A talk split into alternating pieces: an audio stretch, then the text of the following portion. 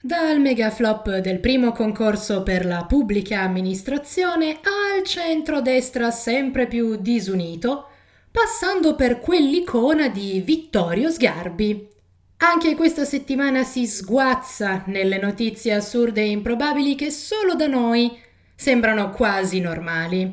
Bentornati al nostro Ma serio fai? La rassegna delle notizie più assurde della settimana passata. Cominciamo appunto dalla pubblica amministrazione, capeggiata da quel popò di ministro che è Brunetta. Bene, la pubblica amministrazione aveva indetto il concorso coesione per assumere 2800 tecnici nell'amministrazione pubblica del Sud Italia. Era il primo concorso con la formula Brunetta, che prevede una fase di preselezione basata sui titoli dei candidati cosa che ha fatto infuriare i più giovani che hanno ovviamente meno titoli e meno esperienza, e la fase dell'esame vero e proprio dei candidati tramite prova scritta. Ecco, dopo le polemiche scatenate dai candidati under 30 per lo sbarramento troppo alto, che rendeva praticamente impossibile per i più giovani passare la preselezione, si è tenuto l'esame scritto un flop fantastico. Degli 8582 preselezionati, solo il 65% si è presentato alla prova scritta.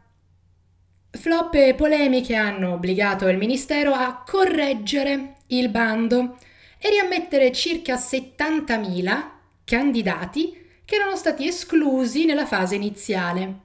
Il tutto per un contratto a tempo determinato di 36 mesi, di cui alcuni potrebbero poi trasformarsi in contratti indeterminati. Un successone per il ri-ministro Brunetta, che non aveva ancora finito di demolire la pubblica amministrazione italiana. Parlando di successoni del centrodestra, pare che Silvio abbia già creato e depositato il nome e marchio Centro-Destra Unito per la nuova federazione o partitone della destra italiana, che secondo B sarà come i repubblicani made in USA. Ora, a parte che ci mancano solo i repubblicani all'americana, questo nostro sventurato paese, e poi noi abbiamo già i nostri bei Ted Cruz e Donald Trump 100% made in Italy. Il bello però è che il giornale dà la notizia del marchio e del nome e si scopre che un'organizzazione politica con quel nome esiste già, da ben sei anni, tra l'altro. Fondata da tal Francesco Maurizio Mulino, il Centro-Destra Unito ha presentato e sostenuto candidati della società civile contro i partitoni di destra, ma ha anche sostenuto candidati della Meloni. Mulino ha già messo in chiaro che se B utilizza quel nome simbolo per le elezioni rischierà beghe legali, ma forse B si è già parato il fondo schiena. Il nome di B ha un trattino tra centro e destra, mentre l'organizzazione di Mulino non ce l'ha. Sarà sufficiente tutto ciò per evitare altre beghe legali a B? O forse ci ritroveremo a fare la divisione dei voti tra un centro-destra unito e l'altro. Sempre ammesso che nel centro-destra unito di B ci entri qualcuno, alla fine. Già perché Giorgia Meloni, che stava già nel PDL ai bei tempi, ha già fatto sapere che Fratelli d'Italia non entrerà nella mucchiata berlusconiana. E cito, il partito unico ha più rischi che vantaggi. Ho sempre pensato che le specificità di ogni partito siano la forza del centro-destra rappresentiamo più del 50% degli elettori. Omologare tutto ci farebbe perdere più di quanto potremmo guadagnare.